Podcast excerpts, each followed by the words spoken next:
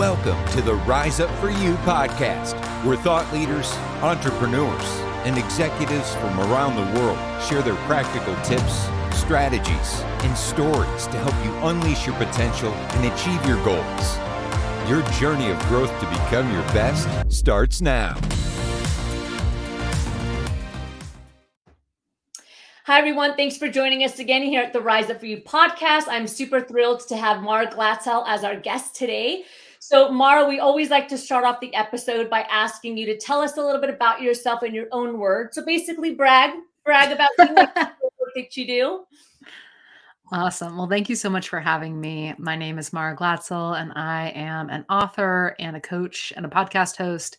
And really, I'm a needy human who helps other needy humans figure out how to identify, honor, and advocate for their needs. And have found that this is a conversation that reaches into every aspect of your life from work to your relationships because knowing what you need, knowing how to ask for what you need are essential skills for having relationships that are rich in emotional intimacy and honesty and where your needs are met.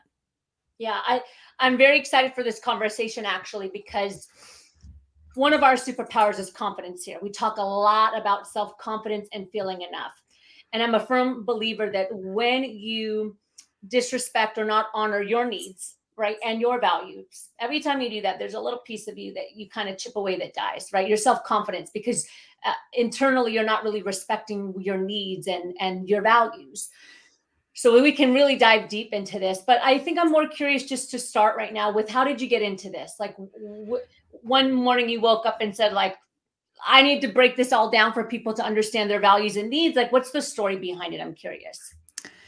So, I had been working, um, running my business and doing coaching around self care for seven, eight years when my first child was born.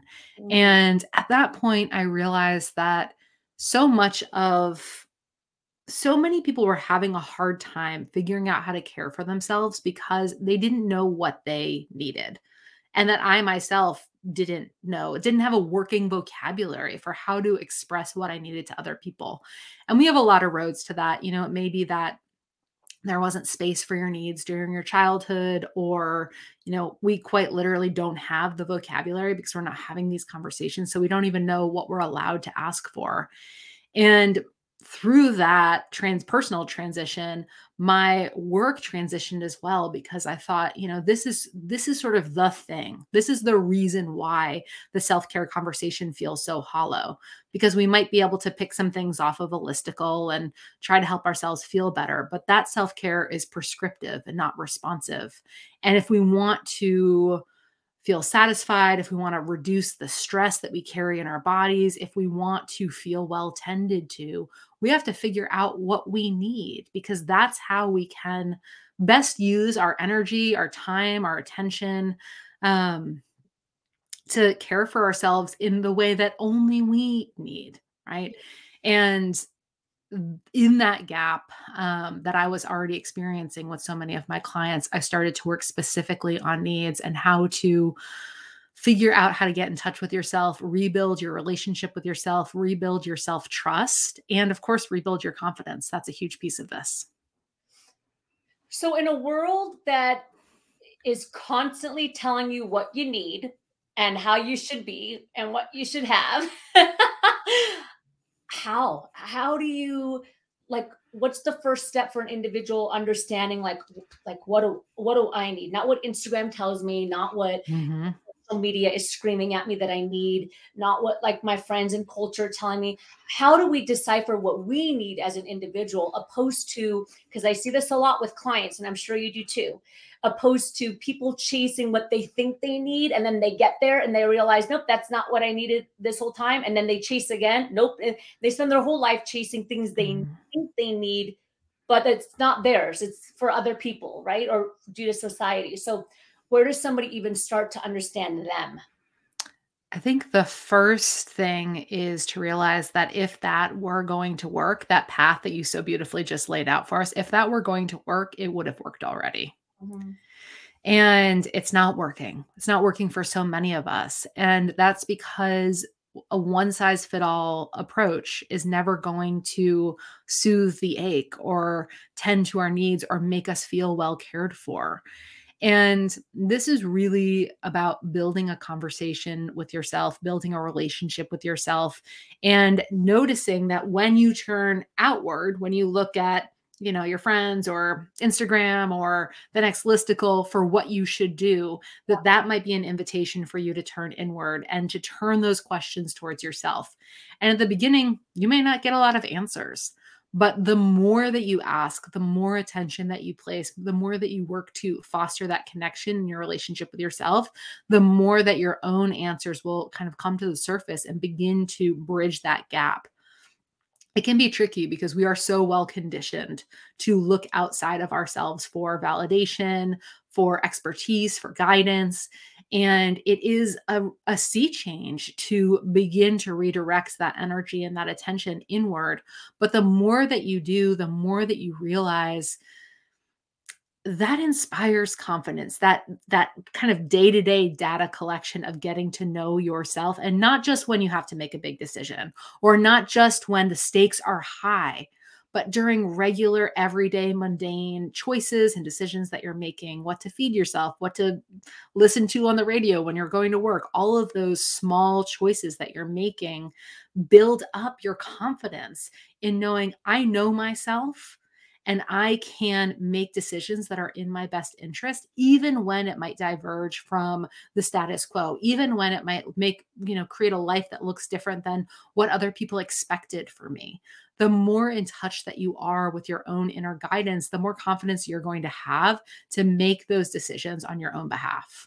Yeah. I'm a firm believer of taking yourself out on dates, you mm-hmm. know, being diverse in your dates because I think that's how you get to know yourself, right? Like I travel by myself to understand like, oh, that was interesting when I was by mm-hmm. myself in this happened or I'll take myself out on a dinner date, right? How do I feel sitting by myself in a room with all these people that are, you know, with couples and family? And I think just putting yourself in situations by yourself, you build a strong self-awareness of how you respond in these situations. And it's funny because oftentimes I get people that say, How do you sit and eat dinner by yourself? Aren't you embarrassed? I'm like, not at all, right? Because you know, it's a practice. But I'm curious for you, Mar, what are there any things that you do that help you just get more connected to yourself are there any like rituals or routines or anything that you can share with us yeah, so I have two little kids, a three year old and a six year old. So this season of my life is very busy and very noisy and chaotic, can be. And so, one of my central practices is to take moments to step back, step outside, you know, step into the bathroom, close the door, um, find myself two minutes of space to check in with how I'm doing. And I think we can't, we do, we do um, underestimate the practice of checking in with ourselves. And it can be so powerful to take that time, independent of whatever it is that's going on, and just say, hey, how am I doing? And really many of us know naturally how to build rapport. We know how to be in relationship. We know how to care and to um, understand the needs of the people in our lives. And so it's important to acknowledge that this is a transferable skill.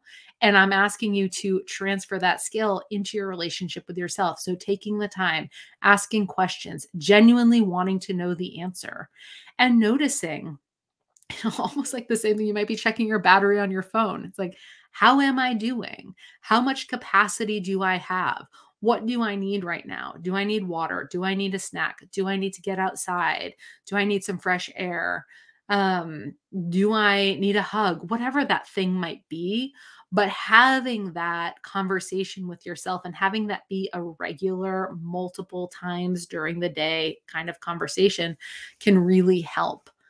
And being an entrepreneur, I braid this into my daily work practice because I'll check in with myself in the morning before I check in with my to do list.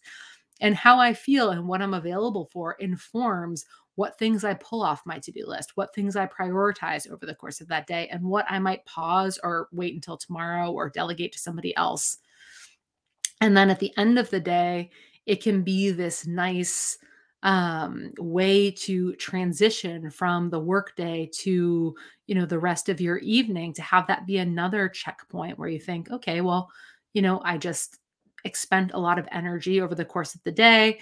What do I personally need now in order to refill my cup so that I'm ready, able, and willing to take on my life tomorrow morning?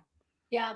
So you brought up something that's really important that I come across a lot that I want to touch upon. It's a little bit of a pivot, but I was recently on a podcast like last week talking about confidence and self care. And the host asked me, okay, well, what about if you're a parent?